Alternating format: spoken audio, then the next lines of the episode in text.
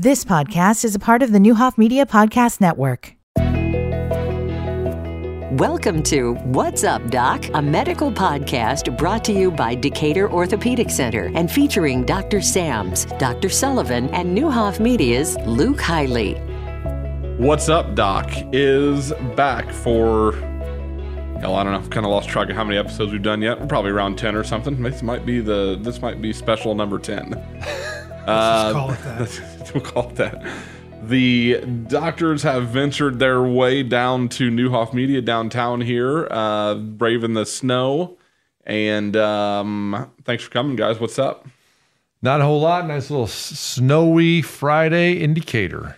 If you slip and fall, uh, these are the guys to call. Oh, Make is sure- Hey, that a new? Is That's that a new? that's good. Is that, And make sure have a new slogan. and make sure you haven't ate anything. Yeah. hey, before we uh, get into any particular topic, can I bring something up? Because you're kind of a football nut. a little bit. I want to really quick talk about Bill Belichick. Let's do it. Now, here's the thing. First of all, I got to say this is let's clear the air on this.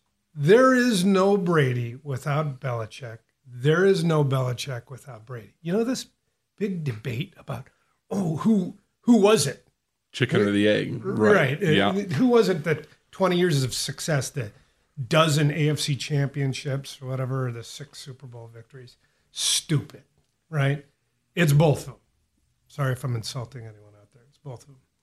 But Bill Belichick, I just want to say this because I'm on the radio and I get a chance to say this to a billion people listening. Yes. Right? There's a little, We. I mean, I million think we people. just crossed the billion threshold. Number three thousand of podcasts in China. Yes.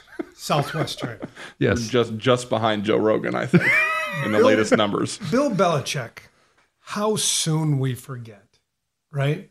Everyone just thinks, you know, he has he has a one bad or two, you know, subpar seasons, and everybody just now is crucifying him and saying, and nobody's willing to hire him or whatever. They're saying nobody's willing to hire him. You know, nobody knows what's going on behind the scenes, and brings me to my main point. Please, Bill Belichick, the Chicago Bears need you. I will take Bill Belichick any old day. I don't care how old he is. I don't care if he's in a wheelchair. I want Bill Belichick for the Chicago Bears. Do you think they could handle him? I don't know. But the thing is, even if he's done, okay, let's say he's done. Mm-hmm. I just want some of that magic to touch the Chicago Bears. Just even the the whiff of a culture, you know? And who knows? I mean, who knows what will become of it? Maybe he's not done, but I would love this is something that nobody wants to talk about, but I would love Bill Belichick, Chicago Bears. A little You know, magic hot would be nice. Or, you know, it is uh, how quickly they can fall from this this pedestal, but he clearly is one of the greatest, if not the greatest, coaches that's ever coached in the NFL. His success, his success is unparalleled. Uh, is there a little bit of age discrimination going on? Now, not overtly, right? But it's one of those things. It's a factor, right? Mm-hmm. It's he's at an age where you're like, what is your longevity? I don't know. And if you're really trying to get a culture change, are you going to go with a guy that only has a couple years left? Right. It just makes me think. Yeah. But I, you know, I'm I'm a huge Bill Belichick fan and I did not so quickly forget, you know, because his philosophy, it's so simple but so difficult to execute. It's one thing. Do your job. We see it in surgery all the time. If mm-hmm. everybody does their job, things go perfectly Right. one person doesn't do their job, we got problems. Yep. You know, and it's just, you know, it's one of the important things about sports, I think. There's so many lessons learned. And that that guy just built an empire off of one sentence. Do your job. It's great. I love it. I love Bill Belichick. Don't don't you forget, folks. Don't you forget. So staying so staying with the NFL, what was your thought of the uh, Super Bowl? Because aren't the Chiefs or which one of your teams was your favorite team this year? was it the Chiefs or was it the 49ers? no, it was unfortunately the Chicago Bears. No, but uh, I loved it. I thought it was it was a great game, exciting game. Um, I like the way it went. I'm much more of a Chiefs fan than the 49ers. I thought it was just, you know, classic Chiefs stuff. But the thing I like most about it is this Super Bowl. I said it beforehand. These numbers that Patrick Mahomes now has, now officially we're talking about the Brady versus Mahomes thing. I mean, it's three Super Bowls, it's six AFC championships in six years as a starter. He really could. I think we talked about before. This could be like, you know, where Tiger Woods, you got the 15 majors and then just like, where's the next one a decade later, you know? Maybe he falls off a cliff, but he is now a blazing pace. Yeah. The uh, the parity in the NFL is just unbelievable because he's clearly special. This was the worst Chiefs team in right. a few years, and they still won the Super Bowl. The parody the parity is is crazy. They they found a way, and the, their identity kind of changed, and it was it was really remarkable because I was af- I was afraid, and I may have even said it. I was afraid that there was going to be like this lopsided 49ers victory because I just didn't think that they had the horses to keep up with them. Mm-hmm. And if you blindfold, I was talking about it when I was watching the game. If you would have blindfolded the score, right, or taken the score off of it, and you just watched the game, I felt like the 49ers were just so much more impressive in every facet. They were faster on defense. They were clearly moving the ball better mm-hmm. at a more continuous pace. And then all of a sudden, oh, wait, the Chiefs hang in there and they find a way they to find a way. It's unbelievable. It's, it it really is. It's crazy. Yeah, and there's things that happen like I hate to say this. I hate to throw anybody under the bus, but there might be a little Shanahan factor. It's like, why do you stop running the ball? Yeah. like you're, you know, why stop controlling the ball like you were? And I'll tell you where my heart sunk for the 49ers because, like I said, I wanted the Chiefs to win, but wouldn't have minded seeing like Shanahan get a victory love guys like McCaffrey.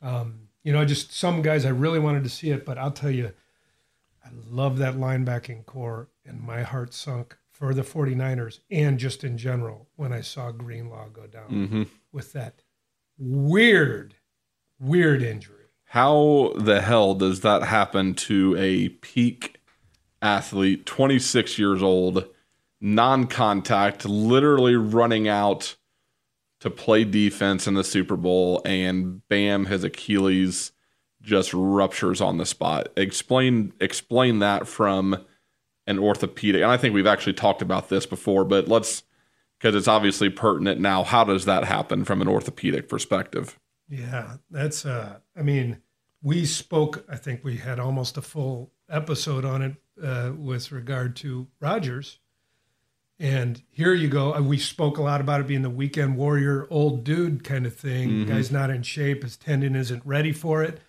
But this, I would have to say, would be like maybe he had a, it was like attritional, meaning he had like a tear that going on and it was getting ready to go. And, you know, maybe like a, an attritional thing. But this is, it's a weird one. It's not, doesn't fit into that category of old dude weekend warrior. This mm-hmm. guy is, he's not only in the NFL, he's Greenlaw. Yeah, the opposite. Know? He is that. a yes. absolute specimen, mm-hmm. and so I, I I agree with that. I think that it's it would be interesting to note from a medical standpoint has this guy been bandaged along and therapy along you know he pulled a calf strained it mm-hmm. and he's you know going going going and they've had an expert medical team that's basically on letting him continue to play at a very high level and this was the the last straw or that that would be like almost like okay i can explain that one right? But if it's the opposite where it's like no no that's never he's not been in the training room for that once.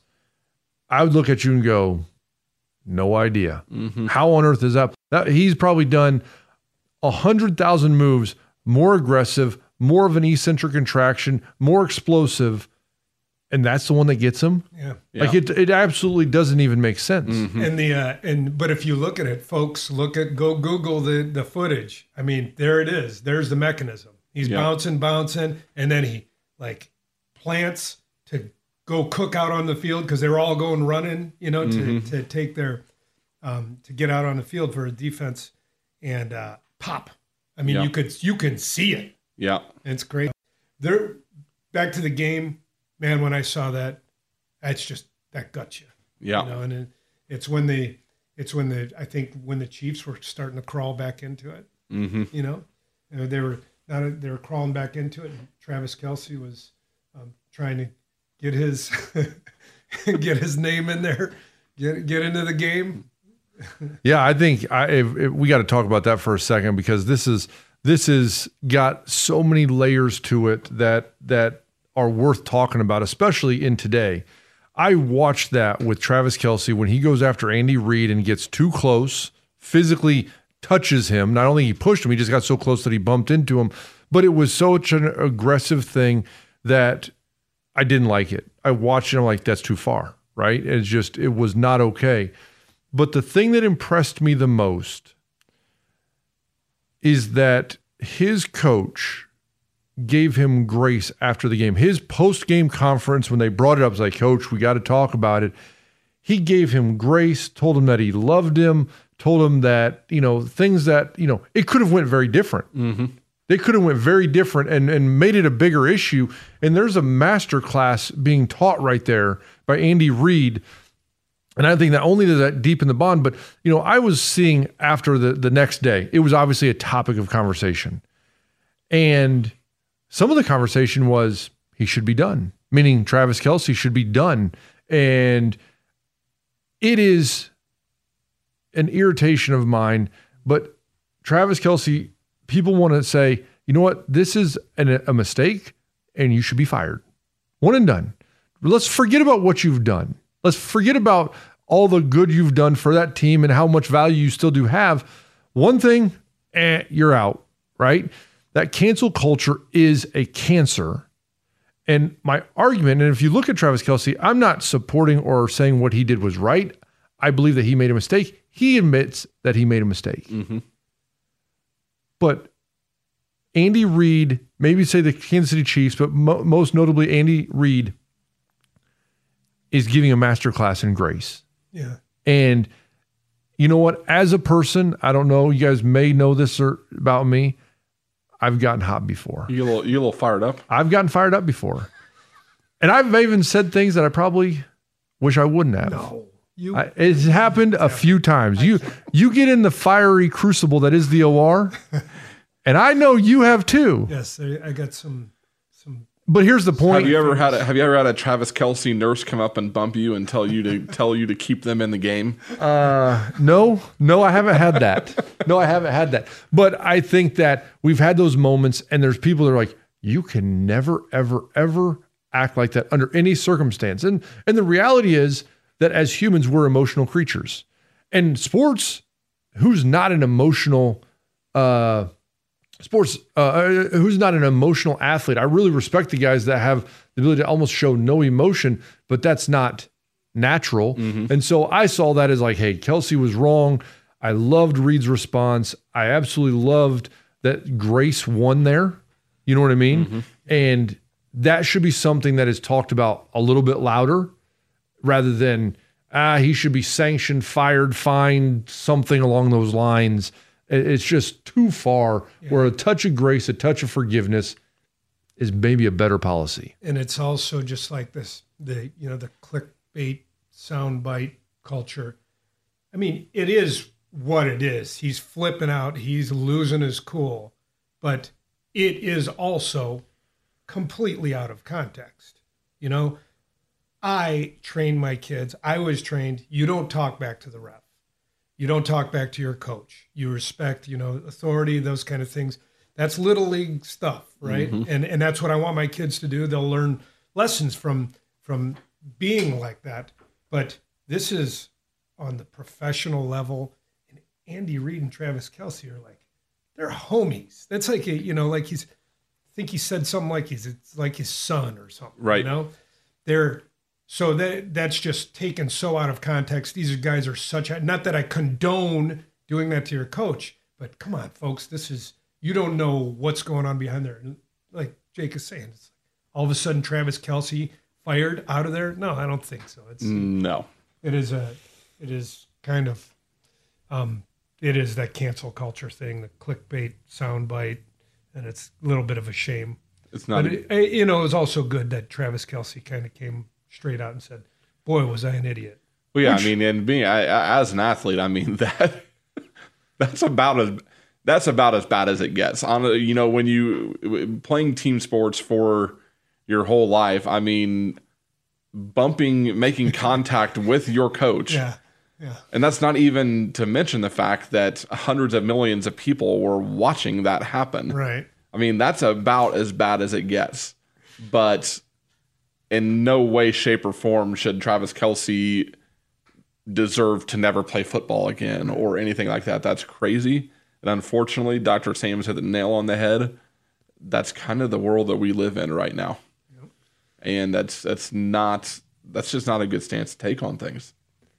No, no, I don't think it is. I don't think in it, you know, when we judge somebody that harshly, he goes back to, and this is not to sound overly spiritual, but you know, treat others the way you'd want to be treated. And I think we all fall short. But the point of it is, is give a little grace, mm-hmm. right? He had a bad moment in a position that is extremely public. He made a mistake, move on, learn from it, and that'd be a again, little little masterclass. Andy Reid in his offseason should be like, hey, this is this is how to respond. Let's not do this again. right.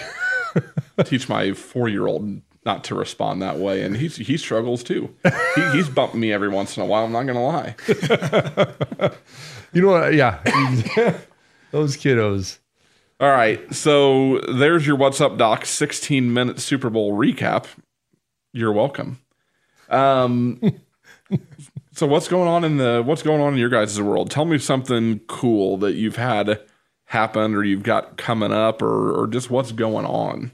You know, I got a great case coming up here. And uh, when I say great case, it's a great case because I always appreciate the opportunity to practice medicine in an era where we have solutions that previously didn't exist. Okay.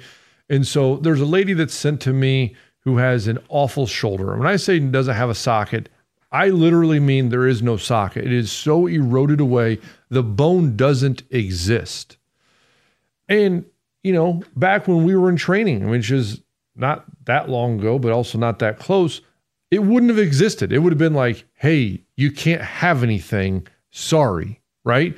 And to now have an option, what we're going to do for her is we have uh, taken a CT scan, and from that, one of the companies that we work with can 3D recreate. So I worked with the engineers. We created a new shoulder socket using metal that will attach to her scapula, and we're going to give her an option for a really good outcome where she didn't previously previously have it. So it's a it's the perfect opportunity to use technology in a way to like I said, standard off the shelf doesn't work. Doesn't even come close. It will fail and it will go from a disaster to a worse disaster. And so I'm excited about that one. That one's coming up, but that's uh you know, these are not every day. These are ones that you get uh, a lot of times you can remedy it with with standard techniques or implants and this is one that is uh, uh, going to be a really cool use of technology in, in modern surgery. So is there literally a computer program where your uh I don't know what the word is, supplier of the of the um socket uh he just sits there and draws works with you and and, and draws a Yeah. So imagine like if you could take the scapula and in 3D, you could take it and you can literally turn it on every axis, right? So you can see every bony deficiency, every bone spur, every area that you're like, oh, I don't like that. And so what they'll do is they'll then match the native surface that is exists there and how do you bring it out to the correct level because there's so much erosion that you have to build that back up so when you do that so you're correcting the inclination the version all of these numbers to get you back to a good spot and so from there, then we'll start talking about like, okay, where's the good bone that we can build off of, right? So this is going to be a great spot for, you know, sometimes we call it like a home run screw. Like this is a really important screw trajectory. I think I can get a little bit of purchase here. And you start working with them. What's that length going to be? And you start building the shoulder from that foundational cornerstone point back out. And it's it's really cool. But you we do have the privilege of working with the engineers on the on that software side to say, "This is what we got. I need a little bit more. Let's build this up a little bit more. Let's let's move this over a little bit." And you make it truly custom. So when I get in there, I will literally take this custom implant. It will be precisely, perfectly built for this patient, and it will sit in there. And I mean, just like Cinderella's glass slipper, it will fit perfectly. And you'll then start just putting the screws in, getting the fixation, and, and go from there. and it's uh it's i'm proud to say we you know that we we've done this because these are these are very rare surgeries you know and for us to have the the capabilities not only the training but the the relationships with these we implant companies um, i did recently and to kind of along what dr sams is talking about to give you an idea you know take it from when you're she comes to your clinic she comes to my clinic she had no shoulder no bone anywhere near the shoulder. It's gone. And multiple infections, multiple attempts to eradicate surgeries, you know, to eradicate the infection, multiple surgeries. And so you get a CT scan, you send it off, and then next thing you know, you're sitting with an engineer doing a Zoom thing, and you're talking about putting that socket or that ball where it should be. Mm-hmm. And then the, this all of this geography is filled in with metal, right? And then that is going to be 3D printed. And then, you know, in surgeries, we use principles and we know that, hey, I'm going to put a screw in this direction because I know in normal anatomy, this screw is going to get some bone here, right? That's not the case in this. So the the implant is custom built so those screws go to where the you know the CT scan shows there is bone. It's awesome. I mean, it's like, and then for it to be 3D printed and like Dr. Sam said, like perfect fit, um, incredible. You know, and the the most recent case I did with it, just an unbelievable outcome and it truly hopeless situation. So these are these are cases where it used to be you didn't have a shoulder, you didn't have a hip, you didn't have a knee. So these they're incredible. It's incredible technology. What's the material that is 3D printed? You said me- uh, Yeah, yeah. In this particular case, it's a metal. You know, um, they they're there's you can imagine with this level of technology, they're constantly looking into different stuff. Polymers that will turn into bone over time.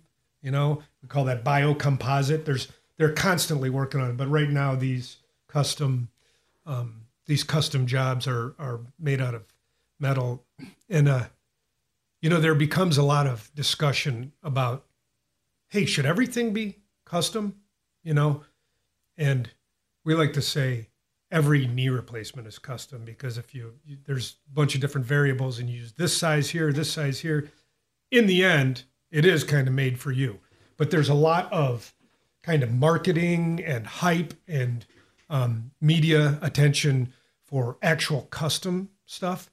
Um, and there's certain times where it's necessary, like these cases we're talking about.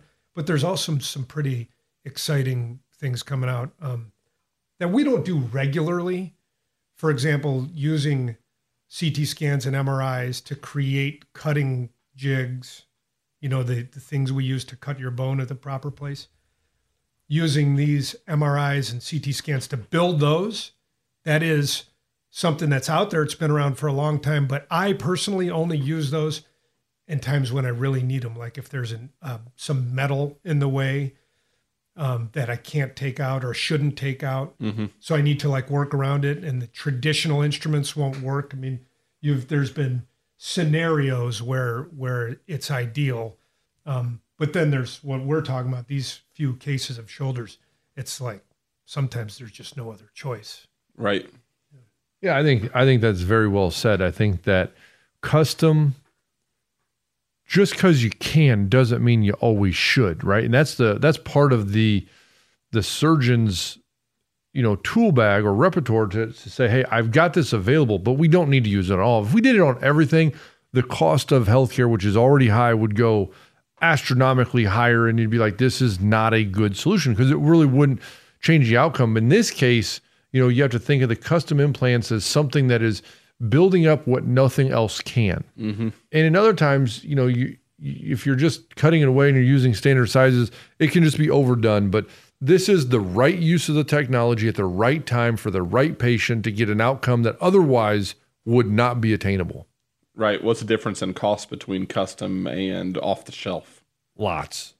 lots. And I think like so normally like so if you say a standard shoulder uh, you know, a glenoid component may be in the order of a few thousand bucks. This is going to be at one time I know it was as high as eighteen thousand dollars. So six, seven, eight times higher than what you would expect off the shelf. But I don't have any other options. If you said, "Hey, we have to do it with the the basic," I wouldn't do it because I know it's going to fail. You know, it's it's that it's that dire of a situation um, in terms of the the structure of the shoulder. So very very interesting. Not an everyday case, but again, one of those where you know, as we started our introduction on this podcast back back now a few months ago, these are the things that I'm I'm proud of that people are sending these to Decatur, Illinois, and we're taking care of it. Mm-hmm. And uh, you know, I think that's I think that means we're doing a good job.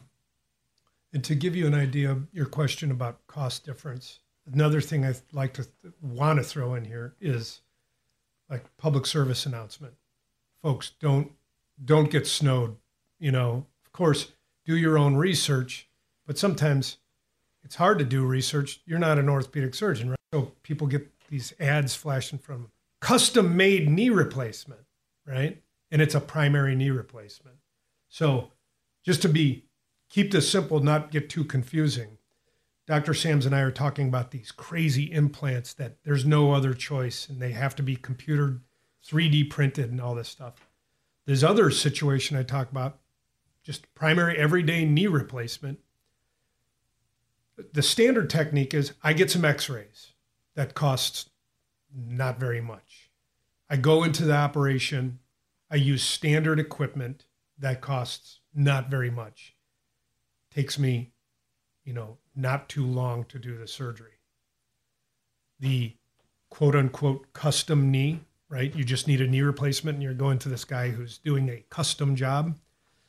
He gets an MRI, cost a lot. That MRI gets sent off to the company. The company makes these cutting jigs instead of your standard equipment, cost a lot gets sent back. You use it in the operating room.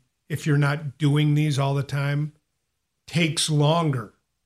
That's a big deal. Mm-hmm. You know, wound is open longer, more blood loss for people who are not, you know, have to go through a learning curve. My whole point here is when that is the standard and can be done cost effectively and and teams know how to do them, surgeons know how to do them and every all the kinks are ironed out, then yeah, it should be done. But in the meantime, don't be snowed. You know, there's so many things out there in orthopedics that are that are um, marketing jobs. Right. You know, trying to get you to the latest, greatest thing, and we've talked about a lot of those things. And it's just yet another thing to, you know, go to somebody who's got a good reputation, who does a lot of surgeries, who has good outcomes, and has a good, really, reputation, word of mouth. You know, What percent of cases do you guys see that you really believe require a custom solution? a fraction of a percent. Yeah. I mean, take this, you know, as a grain of salt here is you're talking about we do hundreds, thousands of, and we run into these, one of these situations every once in a while. Mm-hmm. So that's, you know, one in thousands. Yeah. Right. That's about right. You, you know, a fraction of a percent Yeah. where you Yeah. need to do it. Mm-hmm. Yeah, I completely agree. I want to. I had a, a patient today. I want to bring this up because I think that people. I, I'm surprised by this, but it's just a point I want to uh, kind of say. I had a lady that uh, came to me today, and she had a, a hip that she loves, absolutely loves it. Once the other side done, she says, "I hear it's like a f- assembly line. You only do part of it." No. Then here's the thing: what's uh, confusing is that I was like, "What do you mean?" She's like, "I heard that somebody starts it, you do a part, and then somebody else does another part." No, not at all. But you know. I think that people get confused because we have assistants in the OR. Yeah. And so we both utilize nurse practitioners and PAs, uh, PAs, physician assistants. And I think a lot of people are familiar with them in the primary care setting where they're either maybe they're going to an urgent care, maybe they're going to their doctor's office, and they know that, you know, this is John and John is the PA for Dr. So and so. The point of it is, as a surgical team, they're kind of our right hand woman, man um, that helps us do everything. We We're talking about as a team and going back to Belichick and everything does right. They kind of are that person, key person that helps us do everything right. But that was a new one on me. And she was like nervous. This patient was nervous because she's like, I don't know, because I know other people. And I'm just like, I'm doing it. I said, I'm starting it, I'm finishing it. I said, my nurse practitioner helps me, but she will close the skin. She's responsible. She's basically the finest uh, seamstress, will sew your skin up as well as anybody could possibly do.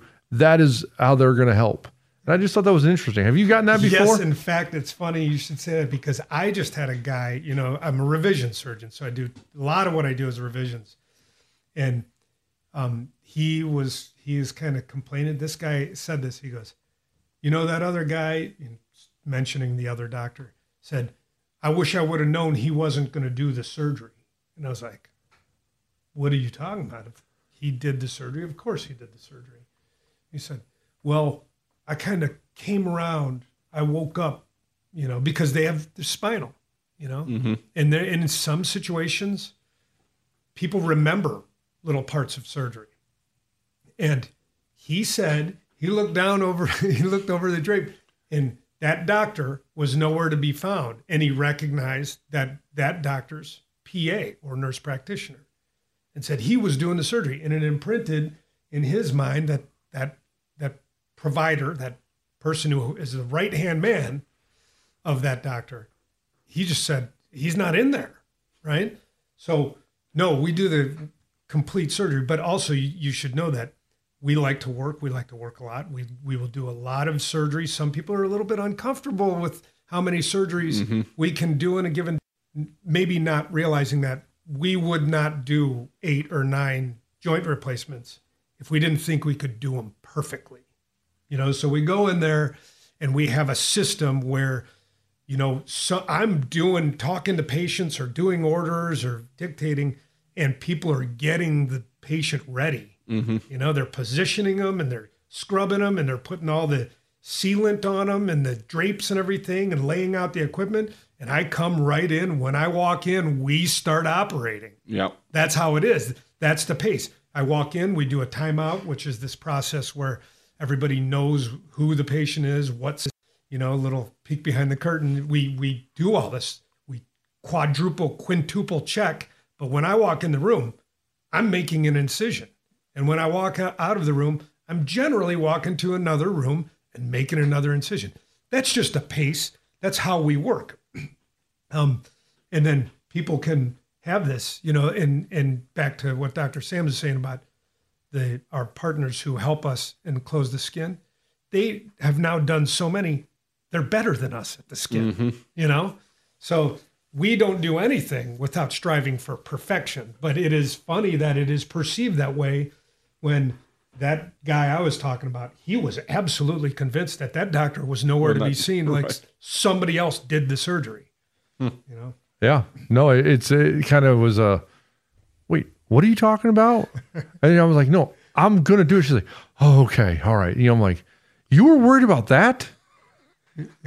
Think people spend too much time on the computer or talking to their friends. I maybe. Yeah, and I'll tell you, the, the thing too is we we have developed a system where whereby we can do all of these surgeries because we have a very close knit team. We have people, every single one is very trusted to do their part. I think people are a little bit freaked out, like when you go to say a big university. I won't mention any by names, but you know, in those situations, you got a famous surgeon. He's got two or three fellows. Those are these high level trainees. Under them, they each have two or three residents. Under them, they each have two or three med students. And who knows who is doing what? I mean, there are some kind of some stories about surgeons who are apparently famous who kind of don't even Who don't do much surgery. Yeah, Right. and they, they don't even and like they as surgeons are not very good, you know.